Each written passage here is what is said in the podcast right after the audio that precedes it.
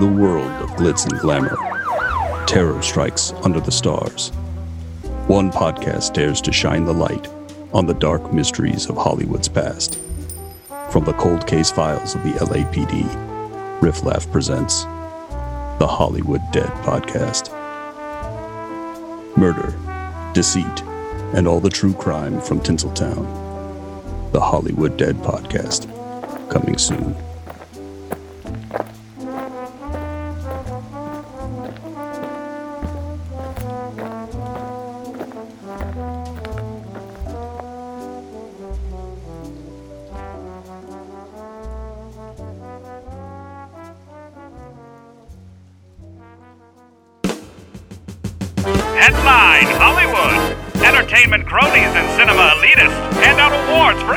In moving pictures. Sometimes the winners don't hold up to the test of time, so we're here in the future to tell them how they got it wrong. This is Switch the Envelope.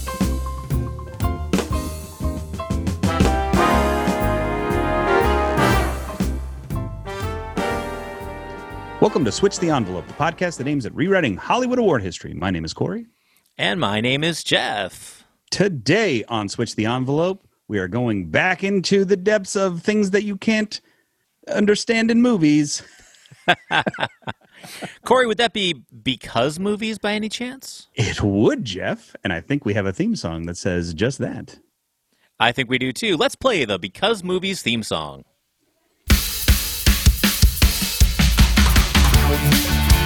No, dude, this movie has some major plot hole problems. Because Movies. Physics does not tell us that you have to go 88 miles an hour to go back in time. Because movies. All right. That was pretty awesome. I like that theme song. Our theme songs are the best. All right. But we do have a very special show about Because Movies. Corey, why don't you explain to everybody what Because Movies really means? There are things that happen in movies, switches, that defy logic. Plot holes and, you know, things that characters do that you just go, why would they, that doesn't make sense that they would do this, or, you know, why would they even think that that was an option for solving the problem that they are having? And if you can't explain it away with plot, then you just have to chalk it up to, well, because movies. And that's where we're at today, Jeff. Now, Corey, can you please tell me that's not a MacGuffin, correct? We don't include MacGuffins in our Because Movies, do we? Not exactly. MacGuffins are a device that moves plot forward. So technically that would be the plot explaining something, even though that something doesn't necessarily have an explanation. But it's something that is not explained and that the audience just has to accept. Mm-hmm. So some people could think that's a plot hole. It's a device that helps move the plot along. It fills in, you know, some of the stories. It's something for our characters to, you know, go after. You know, the Raiders of the Lost Ark, you know, doesn't happen unless there's a Lost Ark, the Ark being the MacGuffin. Why don't we tell the audience a famous Tarantino MacGuffin? Which Tarantino MacGuffin are you talking about? I'm talking about a certain briefcase that was entered into Pulp Fiction that nobody ever is told what it's there for, why it's there, or what's in it. But for some reason, we just accept that there's this briefcase that everybody is carrying around that is glowing. Well, these two hitmen in the movie are charged with protecting this briefcase. Myths abound about what it's supposed to be. A lot of people think that it's their boss's soul. Exactly. Yep. So our first film, we're going to jump right in. The year was 1985. The place was Hill Valley. Hill Valley was a fictitious American suburb. Dressed in Reagan-era politics, Huey Lewis music, and a piece of crap limited-run sports car known as a DMC DeLorean. The Back to the Future franchise would spawn a trilogy, a global marketing franchise, comic books, and more. The first Back to the Future movie was a juggernaut that would generate more than $200 million. Not too bad for a movie with a $19 million budget. Here at Switch the Envelope, we like to dive into the movies with the biggest plot holes, despite being both of our favorite movies. Back to the Future has some major issues. But we're going to leave the original Back to the Future alone tonight. Because frankly, it's a perfect film. So to all of you who say there are issues with that plot, You can suck it. For our first film, we are going to discuss the issues with the final movie in the Back to the Future franchise, Back to the Future Part 3. For those of you Switches not familiar with this film, this is the Back to the Future where Marty McFly and Doc Brown go back to the Old West and face off against Buford Mad Dog Tannen. To first understand the major plot holes in this movie, we must first explain that Back to the Future Part 2 and Back to the Future Part 3 were actually filmed as one long movie, then broken up into two parts. The first of the series was released in 1989, and the second released in 1990. So let's refresh your memory of the second Back to the Future film before going on to the third movie. Okay, if you haven't seen these films, this explanation may get pretty crazy. Marty McFly went into the future, but while he was in the future, Biff from the future took a sports almanac, then went back to 1955 and changed Marty's present in 1985 to an alternate shitty fucked up present that needed to be fixed. Because Biff owned everything and let everyone do what they wanted, killed Marty's dad, and had Doc Brown committed. So Marty took the time machine back to 1955 to get the almanac, but while in 1955 restoring the future to the way it was supposed to be, the DeLorean was struck by lightning with Doc Brown still in it. Doc was then transported back to 1885, which sets up Back to the Future Part 3, but it was still cool because Marty fixed everything in Shit Return to Normal in 1985. Damn, that's a good movie. Now let's talk about Back to the Future Part 3 and some of the glaring holes in this movie. I have two main problems with Back to the Future Part 3, and it's mainly with just this movie. So okay, good. Okay, so Back to the Future Part 1 and Back to the Future Part 2 I love. Back to the Future Part 3 I have a major problem with, and that's that Doc gets struck like you went over. Now, if you didn't catch any of that, go back, rewind it. So you guys can all hear Corey try and get through that without laughing or without struggling. The plot of Back to the Future 2. Amazing job, Corey. Amazing job, Corey. I had to catch my breath for 15 minutes after that. You guys didn't hear that edit, but... Okay, so in Back to the Future Part 2, Doc gets struck by lightning, and he's sent back to 1885. True. He buries the DeLorean for Marty in a cave... Mm-hmm. So that he can uncover it in 1955 when he has 1955 Doc Brown. Yes. True? Okay. Yes, because he knows the exact moment in which he was struck by lightning to deliver the message to Marty to go to the cave. Yes. Okay. So Doc and Marty, they both make the time machine work again. Yes. Then Marty goes back to 1885. However, because Marty is now going back into 1885, the original time machine that Doc got struck by lightning in is also back in 1885 because time is linear and it has not gotten to 1955 where Marty is. So there is now two DeLoreans in 1885. True. Yes. Yes. Problem. Yeah, I think definitely two DeLoreans exist in 1885. Okay, and there's no mention of it in the story, and that this would have been a kind of a pivotal problem at the time, especially because this DeLorean presents a lot of problems when they're there and breaks down several times, which causes them difficulty to get back. Yeah, I want to remember that Doc has a line about extra parts that he's packed before he sends him through the movie screen at the drive-in theater. I want to say that he tells it because they had to like refit the DeLorean with a bunch of tubes and things that distinguishes it as the like 1955 to 1885 DeLorean, right? Or it's like the 1885 to 1955 to 1885 DeLorean is it has a bunch of like light bulbs and tubes and stuff on it. I feel like Doc packed a bunch of extra gear for that. I'm not sure if that was unless no, but the whole problem getting out is that they don't have gas. No, they ripped the fuel line. That holds up. The whole plot of the entire movie is that they're not able to get back because they don't have enough gas because Marty ripped the fuel line. The arrow shot the fuel line. The second DeLorean would have fixed that problem because they would have had gas in the second DeLorean. They would have had a spare line. They would have. No, but it wasn't the fuel line. It was the fact that they ran out of gas. They would have had gas in the other DeLorean. I mean, Maybe. Yeah. We're also discounting the fact that the whole thing runs on fucking Mr. Fusion. No, they describe that in the third one. He says, yeah, the internal combustion system is always run on gasoline. That's the line directly from the movie. But hold on. Okay, so I'm trying to think of which DeLorean gets zapped. This is where it gets crazy, right?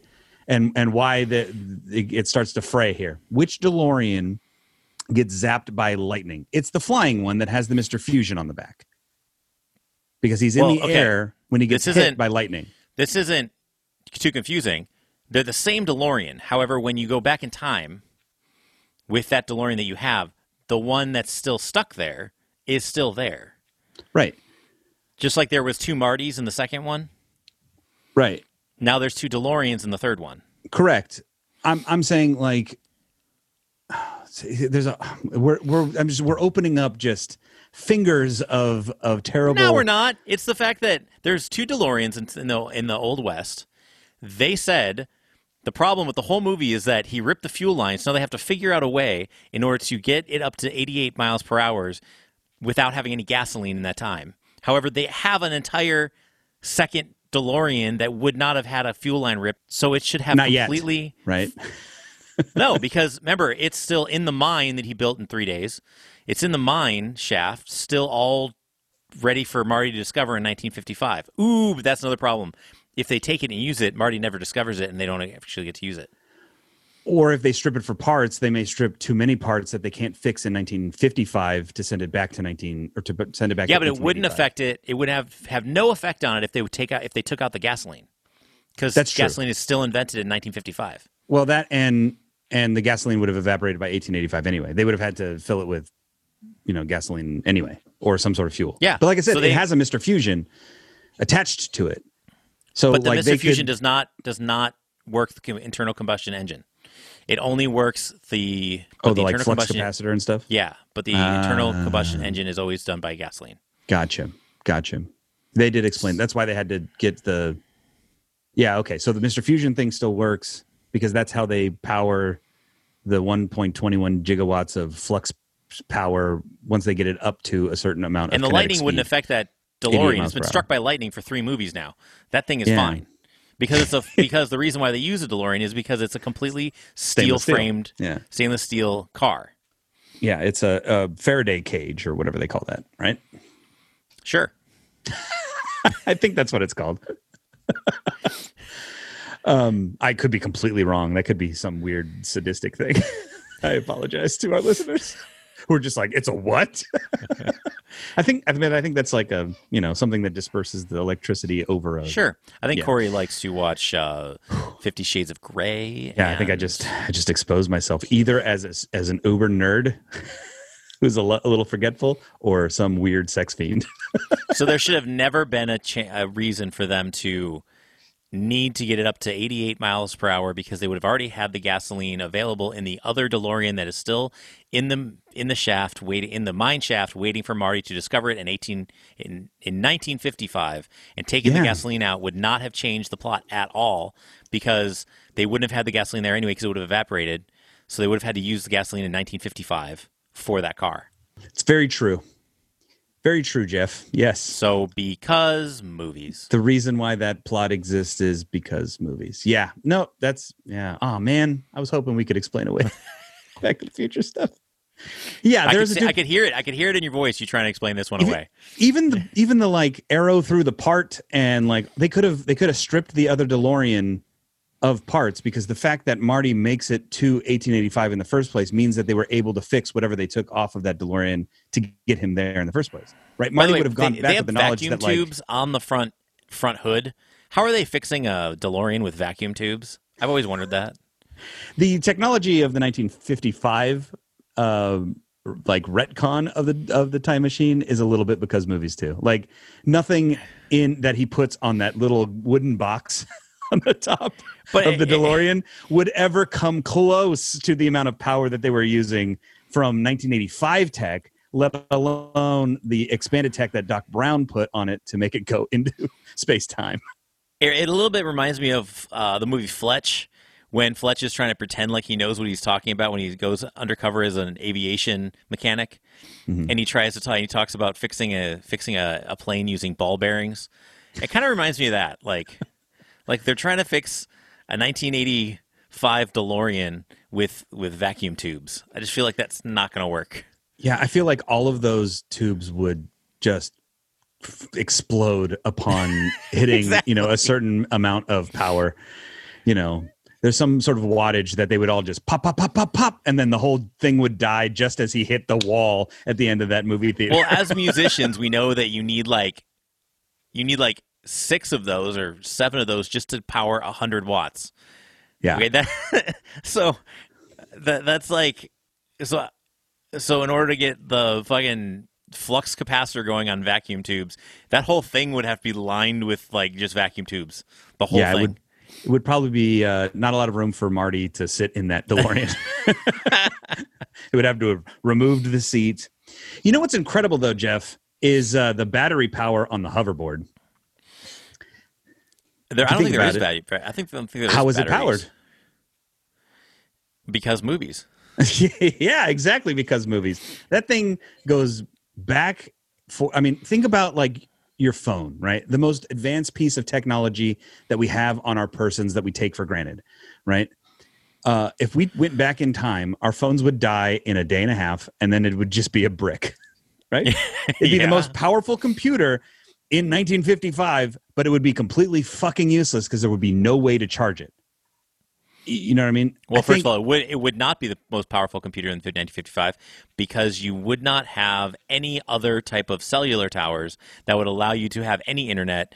Have you ever been in a dead zone and seen how your computer on your phone works? I would argue that the fact that it has a calculator that would still work would make it a more powerful computing entity than the most powerful computer in 1955. The year was 1991. The place? The Los Angeles Federal Bureau of Investigation's Bank Robbery Division. The character of Johnny Utah was the newest recruit to be hired into the elite division that, among other things, included intense undercover work. We are, of course, talking about the 1991 surfing bank robber movie, Point Break. Naturally. Unlike the previous film, Point Break doesn't need a lot of backstory. It's a straight-up heist action film. Point Break was a very popular film for the two leads, Patrick Swayze and Keanu Reeves. Supporting roles of this film were Gary Busey, John C. McGinley, some remember him as Dr. Cox from Scrubs, and in a rare movie appearance, Anthony Kiedis from the Red Hot Chili Peppers. But to understand this movie, we need to first set up the background of the film. In 1991, Los Angeles, the FBI is having a series of bank robberies occur throughout the Southland. These robberies happen for 3 months, from June to August each year. It's important that the audience knows that these are occurring during the summer months. The bank robbers wear masks of ex-presidents. The FBI names them the ex-presidents. Johnny Utah's partner, Pappas, played by Gary Busey, believes these robberies are being done by surfers because he finds sex wax on a scuffed shoe print. Johnny Utah then goes undercover to find the surfer bank robbers. And just as a disclaimer, if you change surfers to mechanics, banks to trucks, and switch Keanu Reeves and Patrick Swayze to Paul Walker and Vin Diesel, you've got the exact script for the first Fast and Furious movie. We are hitting all of our favorites, Jeff, tonight, and it hurts me just a little bit. Nah, this one I still love. This episode, Corey, is painful. This movie with Point Break, I still fucking love it, and I don't care if there's a stupid plot hole in the beginning of it. I love this movie. Yeah, it's a fun action film that the plot holes don't really matter. No, but this is a major plot hole that I don't think anybody even thinks about, and they actually discuss the plot hole in the fucking movie. They discuss it. They actually put it in the movie as a plot, but nobody discusses you are an undercover agent who was a NCAA Division star one fucking quarterback who made it to a televised bowl game. Why would you put a star quarterback as an undercover agent? Yeah. Doesn't make a lot of sense. And then, surprise, surprise, what happens when he's undercover investigating a group of surfers? They go, hey, don't you guys know who this is? This is Johnny Utah. Dude was at that bowl game. Yeah. Yeah. It's kind of hard for him to blend and seem like low-life scum. Although his undercover scheme was flawed as well, right? Like most times they go undercover to try to infiltrate a specific gang or something like that. He initially goes undercover to get to know the surfing community. Because there were no leads. According to Angelo Pappas, you got to get out there, man. Look at them. They're like a tribe. You got to get out there, man. You got to do that. I don't feel like his undercover work was like officially sanctioned undercover work. I think he just sort of like... There's a line in the movie where he says... Yeah, there's a line in the movie where he says they're going to bring it to Harp. Harp is the character for John C. McGinley because they hate him. Yeah, but I mean, undercover agents don't typically have a partner. You know? Well, yeah. I mean, I don't. You know, frankly, I wouldn't know. I mean, I don't know. I only know what I see in the movies, man. For a movie, it's a very unconventional version of undercover work for. Well, yeah, it's Keanu Reeves and Patrick Swayze. Come on, that's true. That's like saying that Roadhouse is a conventional movie about bouncers. It's not. It's not. I'm just saying, unconventional story about bouncers. Keanu Reeves' motivation through this entire thing is not driven by his training as a police officer. It's not driven as any sort of training for the way an undercover officer should conduct themselves. It is solely because of movies, because we need that chase scene through all the backyards and side yards. And all that's an amazing scene. It's a great scene. It should not be happening, is what I'm saying. The only reason it's happening is because movies. Yeah, I can't find a logic in their universe. I can't find logic why this is such a great movie, but this is such a great movie. It is a great movie. Okay, this is so like fun. So and fun. This movie is like Keanu Reeves is like Ted fucking playing an FBI agent. This is such a miscast. But it's not. He sits down and sits next to Gary Busey's character and he goes, "Hey man, your sandwich, it's the one that looks like a roadkill." It's like was that written for you? Like it's weird because it's like half of this movie is poorly written. Half of it has such cool stuff, like the ex-president stuff itself. It's amazing. These bank robbers, you know, like that's their get up to go rob these banks. The fact that they don't hit the vaults, they only hit the cash registers so that they're, you know, quick in and out. No, there's so much stuff in this movie that's great. Like the extreme sports angle, the high adrenaline surfing and skydiving and stuff is like they're thrill seekers, so it's part of it. The fact that they only hit during the summer. I thought that was a little cheesy. That's a little cheesy. The summer thing is a little bit off, but as a character quirk, like they hit during the summer and then they're out and then they disappear. Like that as a device works. I have to say though that when I was first watching this movie when I was a teenager, even younger, man, this came out in 91. So, man, I was young when I first saw this movie. But I got to say, when I first saw this movie, the most disgusting scene in this movie has to do with Anthony Kiedis. Oh, yeah. When the raid happens on the house that Anthony Kiedis is in, and he accidentally, like this is just a scene in the movie, he accidentally, his character shoots himself in the foot. And the blood that comes out of his foot is so disgusting. It's one of the worst scenes in the movie. Yeah.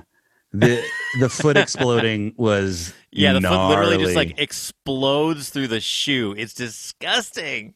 Yeah, for those of you who haven't seen the movie, Anthony Kiedis is in a rival surfing gang. Well, no, they're not a gang. They're just like a bunch of assholes, basically. They're a bunch of ne'er-do-wells that also surf, and they become the prime suspects of Johnny Utah's investigation initially. He becomes friends with Patrick Swayze's crew and suspects this other crew. And they actually do a raid on this crew. And during the raid, Anthony Kiedis has a shotgun behind a door and they burst through the door, pinning him against the wall. And the shotgun goes off and just blows the front of his foot off. It's quite gross. Yeah. Yeah. It's a pistol, though, but yeah. Is it a pistol? I thought it was like a sawed-off shotgun or something like that. No, it's a pistol. Really? Mm. Like a Magnum? Fucking giant revolver? I just know it's gross. A dirty, hairy gun? Either way, really he blows the front of his foot off. It's super gross. Yeah, this movie directed by Catherine Bigelow. She is or was the wife of James Cameron. James Cameron? Yeah, James Cameron. I thought I felt a lot of Titanic vibes in this movie. And he actually helped her tighten this story at the time. And this was tightened? Tightened, yeah. Well, by James Cameron standards. So this was tightened up? Yeah. Man, yeah, I'd hate to see the first draft of this story. This movie, it took like 6 years to develop. There was an original script written by one dude. Then Catherine Bigelow became attached, and she retooled it with her husband. It was a whole thing to try to get this particular movie made. But it started in like 1986 or something like that with a script, and they reworked it and reworked it and reworked it. See, but by like late 80s, early 90s standards, this was a really tight action film, if you think about it. Is there anything more that we're talking about with Point Break? Anything we can throw in there? Oh, I mean, there's a lot. I mean, they go searching for a suspect based off of seeing his butthole on a security camera.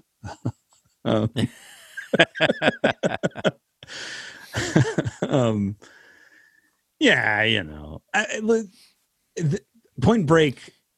Almost everything that happens in Point Break happens because movies. I think we could honestly say that. But for me, the only thing that I would say, because yes, it's you can make fun of it because it's an action heist movie about surfing bank robbers. But for me, the only part that's a plot hole of this movie is the fact that he was a star quarterback in NCAA football. People know them. What if Matt Leinart walked out and all of a sudden you saw him undercover, you know, robbing banks? Obviously he's undercover and everyone would know who he was. They'd be like, wait, aren't you Matt Leinart? Or some people would be... or Reggie Bush. Aren't you Reggie Bush? There'd be a ton of people who would be on the phone that'd be like, hey, you remember that Division I quarterback from a few years ago? Yeah, he just robbed a bank. Or what if you saw Reggie Bush just down like on the beach, just surfing with everybody? You'd be like, "Hey, Reggie Bush." He's "No, I'm just like any one of you. I'm just a surfer like all of you." Like they'd be like, "No, you're Reggie Bush." No, you're not. Yeah. It's a huge leap. It's a huge leap for sure. Yeah. I don't know.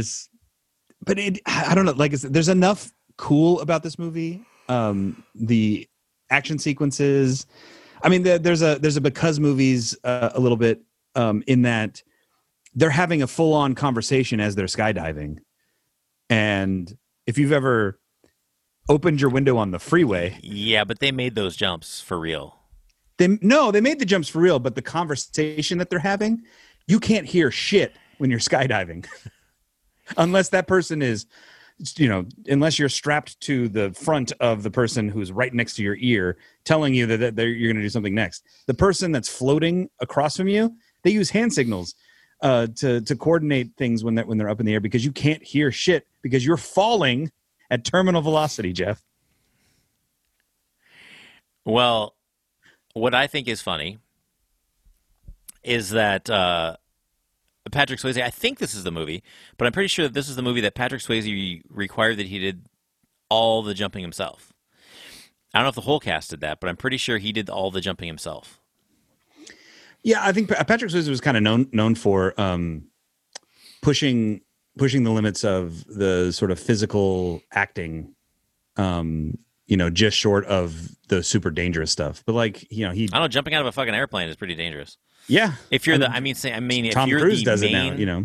If you're the main star of a film that they're paying like millions for, and you're jumping out of an airplane, I'd be nervous if I was the director. I'd be like, wait, what if this guy does? What if he busts his ankle coming down? Like you're shutting down the set for weeks. He has the leverage at that point, though, to be like, well, then I'm not doing it. You know. All right, so that pretty much wraps it up for this episode of Because Movies. And I think we got to the bottom of these two films, Jeff. I think so, too. If you like what you heard, please like and subscribe wherever you listen to podcasts or wherever they allow you to like and subscribe. I think they all like and subscribe. And if they don't like and subscribe, give a comment that says you love us. Yeah. Be sure to follow us on Twitter @SwitchEnvelope or follow us on Instagram @SwitchTheEnvelope. Of course, you can always go to SwitchTheEnvelope.com for all your Switch the Envelope needs. And I think that just about does it, Jeff. Yeah, and make sure that every time you're watching movies, make sure to watch them with a cynical eye so that it ruins your movie perspective and think, because movies.